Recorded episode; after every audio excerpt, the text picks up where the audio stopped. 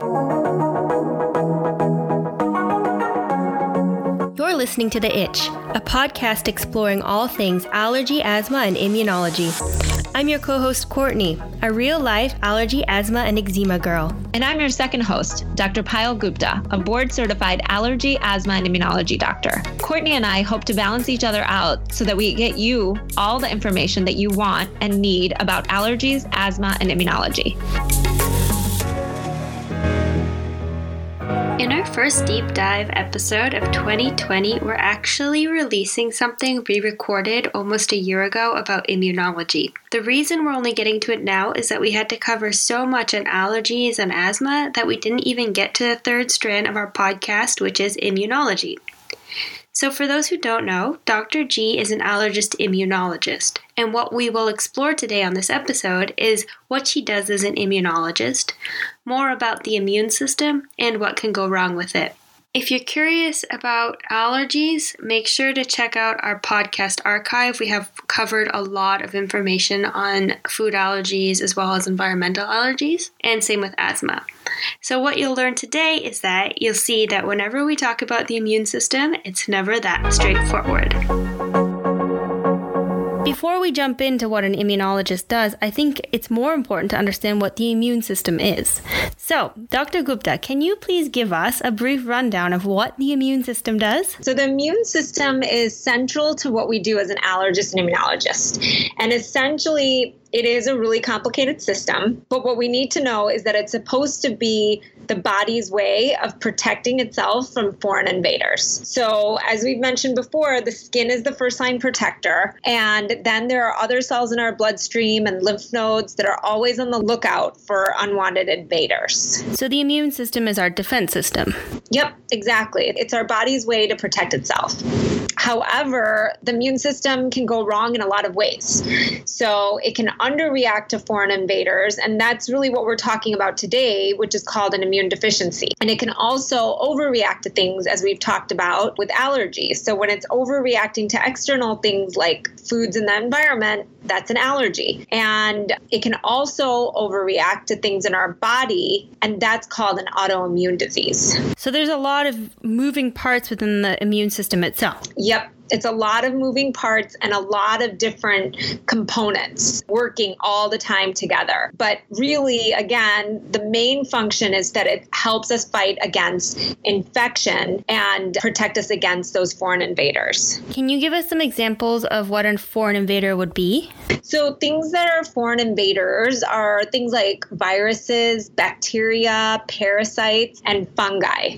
And how does the immune system work to fight against those evil guys? Those infections? Well, we're constantly coming into contact with these things. For example, when I'm out in the city on the subway system and someone has a viral infection or a cold and they cough, when they cough, they release all these small particles of spit into the air which contains some of the proteins. Yeah, it's pretty gross from that virus that they have. And those proteins can enter into my system through my nose, my mouth. So the immunoglobulins that we've talked about before, they recognize these particles and they're ready to fight against them because they recognize the proteins as foreign. So once this happens, it's similar to how the body reacts to an allergen. The antigen and the antibody form a complex or a bond, and then a series of reactions takes place place in the body depending on what kind of a pathogen encounters to kill the foreign invader. Okay, that makes a lot of sense if you've heard our other episode about allergies. But let's just, can I summarize? So the body sees a viral protein, and that's like if someone coughs and they have a cold, or they see a bacterial protein, and then the antibodies recognize these proteins and bind to it, and that triggers other reactions in the body, which would cause the body to kill the bacteria or virus, right? Yep, exactly. So the body recognizes the bacteria or the virus, and then a series of reactions happen to try to get rid of that bacteria or virus from the body. Okay. So, what causes an immune deficiency? I think the simplest way to think about this is that primarily two things can go wrong in the system. Either the cells that detect the foreign invaders don't work properly, or there aren't enough of these cells that help detect and fight against the infection. Because the immune system has so many different parts, it can be affected at so many different points in the system. So it's a lot to cover and probably would be more confusing than helpful. So I think the best way to again, kind of think about it is just that sometimes there's not enough cells to help fight, and sometimes the cells just aren't working well. Okay, so does that mean that there are different types of immune deficiencies then because there are different parts at which the immune system works, like different levels? Yeah, exactly. So there's many, many different types of immune deficiencies. Some are so severe that they actually present in the first few weeks of a baby's life, and others might not really be diagnosed until someone's 20, 30, 40, or 50 years old. And how would someone know they have an immune deficiency, like especially like with a baby? How do you know that? Or how do you know if you have one at 50? Like how does that get diagnosed? Yeah, so we'll talk about both, but let me first give you an example of a patient that I recently saw. So 30-year-old patient and she came to me because she always feels like she's on antibiotics. She's actually had pneumonia that was diagnosed with a chest x-ray several times times in her life. And she's also had lots of sinus infections. And in addition, she seems to need more antibiotics to fight these infections than somebody else that would get a normal infection. So that means she gets put on an antibiotic, and then after 10 days of the antibiotic, she's still not feeling well, and she gets put on another antibiotic. So she just needs more medications to kind of even get her to feeling normal. So, you know, she came to me as an immunologist to see if there might be something wrong with her immune system. She was sent by her primary care doctor because of his concerns about her immune system. Okay, so she just seems to be getting infection after infection after infection. Yep, exactly. And people with immune deficiency will have symptoms related to the infections, like the bacteria, the fungi, or the viruses. And because their body can't fight the infection normally, they need more medications like antibiotics, which we use to treat the bacterial infections. And they also need, like I said, stronger antibiotics than other people with a normal immune system. So, you know, we can all get sick, but we shouldn't be getting sick over and over again. So, if you have or you feel like you're always getting infections, is that that at the point at which you would go to see an immunologist? Yeah, definitely. I mean, it never hurts to see a specialist if you're worried that you might have a problem, especially with your immune system. What's in place for someone who has immune dysfunction? Like, what treatments can they get?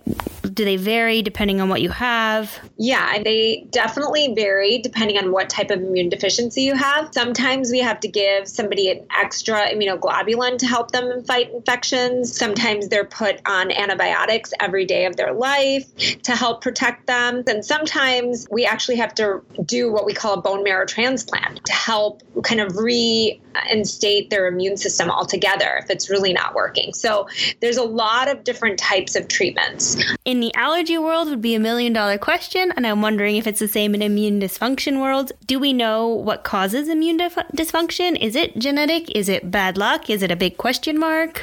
Yeah, I mean, well, some of the immune deficiencies can be genetic, and there's a family history of another relative having a similar problem. So it doesn't always have to be the parent, it could be an uncle, it could be an aunt that also had similar infections and maybe passed away early. And that's a trigger that maybe something was going on with their immune system that didn't get figured out. You know, so asking about the family history is definitely something that we do. And sometimes it can occur as a new dysfunction, which is not seen in other family members. So there's a lot of, again, lots of different types. It sounds like it can be hard to diagnose then.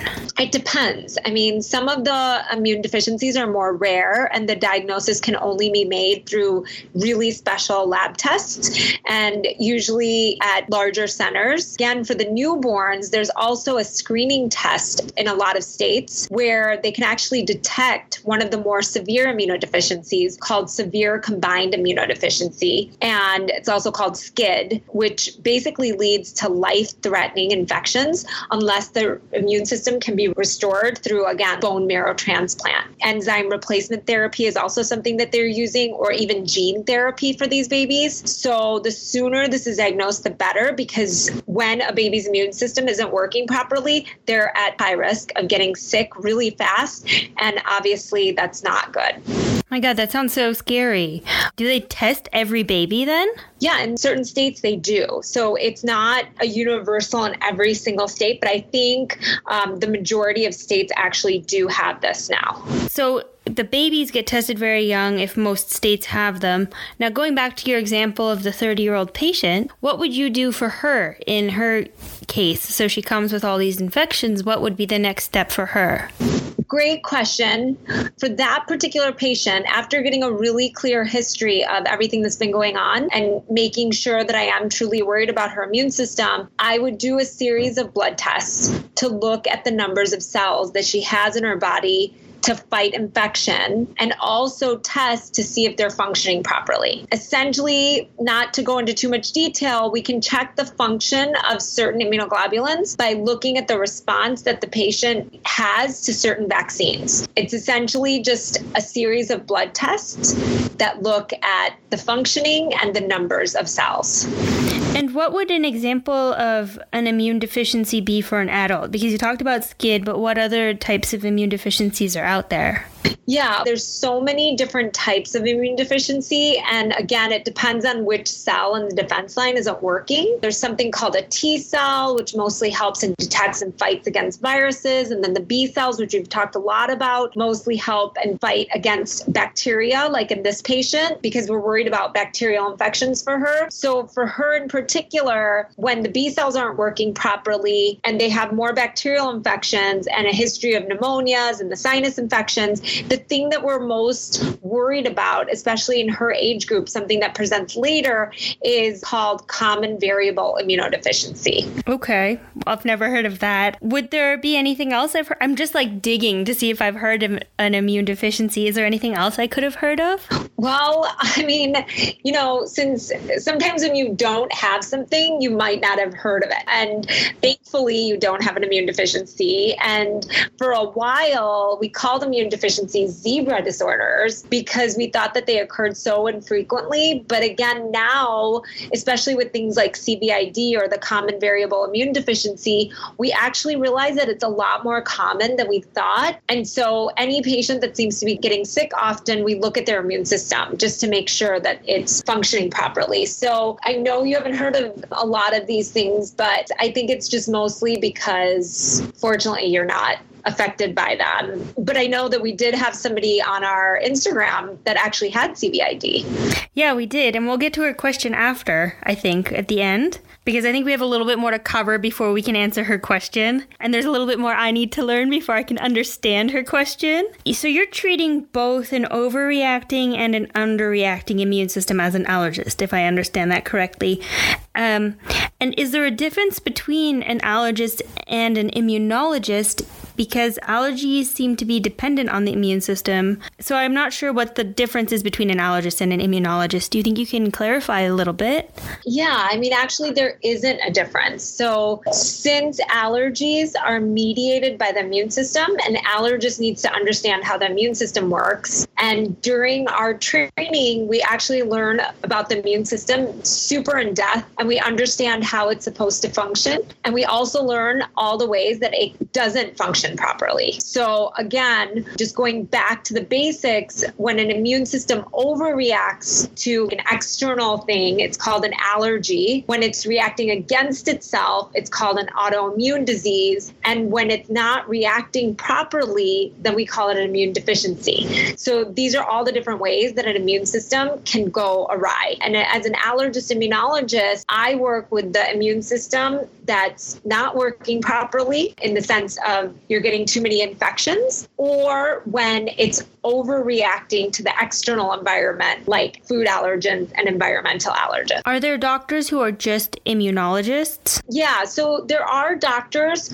who prefer to treat just allergies or some that prefer just to treat immune deficiencies, immune disorders. But most allergist immunologists will see both types of patients. And again, some of the severe cases of immune disorders will most likely go to a large hospital or become really sick, and then they'll end up seeing an allergist immunologist that works in the hospital. So my colleagues that work in the hospital are seeing different types of immune disorders than I am out in the clinic. That's really interesting. I mean, that there's such a variation within the immune system and all of the different disorders. So, we've talked about the overreactive and underreactive immune system, and you've mentioned briefly something autoimmune disorder. Can you go into that? And is that something that you also treat? So, yeah, like I said, there is another area where the immune system can not work properly, and that's when the immune system starts reacting against its own body. And that's what we call an autoimmune disease, which means that the body is reacting against itself. So,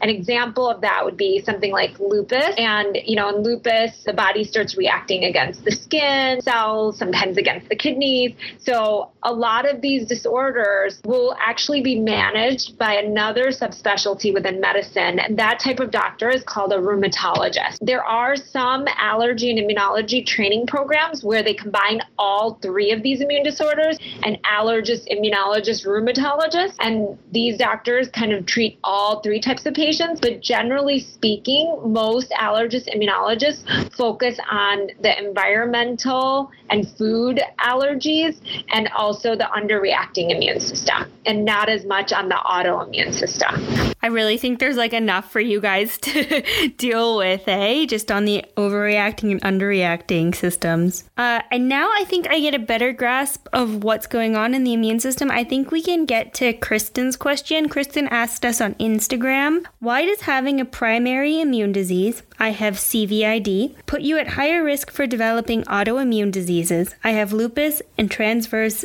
myelitis. I hope I'm saying that correctly. Um, it's confusing to me because PI is a weak immune system, but autoimmune disease is an overreactive immune system. How can somebody have both?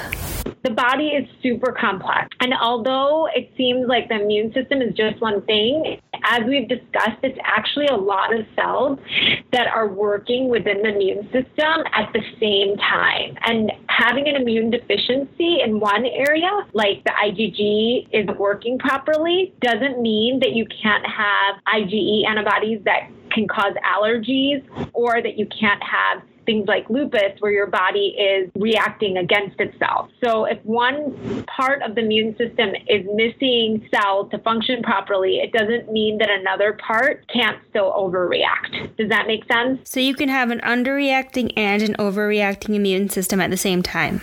Yep. And different immune cells can work while others don't work as well. And some can overreact, some can underreact. The whole system is very complicated and full of a lot of moving parts. And how can someone with immune dysfunction, which I believe Kristen called it PI, which is primary immune disease, how can they manage that? And what advice would you give them when they come into your office? Well, I mean, honestly, a management question we can't really get into. I really need to understand more of what's going on with Kristen. Like I said, for the CVID patients, she would get external immunoglobulin. And then for her autoimmune diseases, she would be treated with other medications. So there's different medications for the different disorders, and they would all need to be coordinated together and make sure that all the side effects are being monitored and that she's being monitored very closely by her doctors. No, I think my new favorite saying is every body is different because there are so many parts to the whole. And I'm learning more and more about this, just like with the immune system. You know, we have one system and there are so many tiny things that are in it that can affect you in so many ways. So I think this was another amazing deep dive into one part of our, you know, allergies, asthma, and immunology into understanding what's going on in the body. And I want to thank Kristen for sending her question and being so open with us about what's going on in her body and helping us learn a little bit more about immune deficiency in, you know, a real life context. And if you have any questions about allergies, asthma, or immunology, please send them to us because this is what helps us understand what you guys are interested in learning and what you're interested in talking about in general. Because what we're here to do is give you the most informed information possible.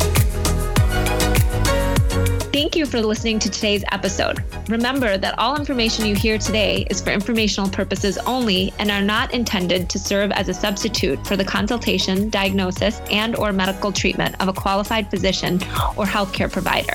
And also, don't forget to subscribe to our podcast. And if you have a second, help spread the word by rating our podcast and sharing with your friends and family who might also be interested in learning more about allergies, asthma, and immunology. You can always stay up to date by checking checking out our Instagram, The Itch Podcast, where you can leave questions you are itching to know, or check out our website, which is www.itchpodcast.com, which contains more information about the subjects we covered in today's episode and every episode. Until next time, have a fabulous week.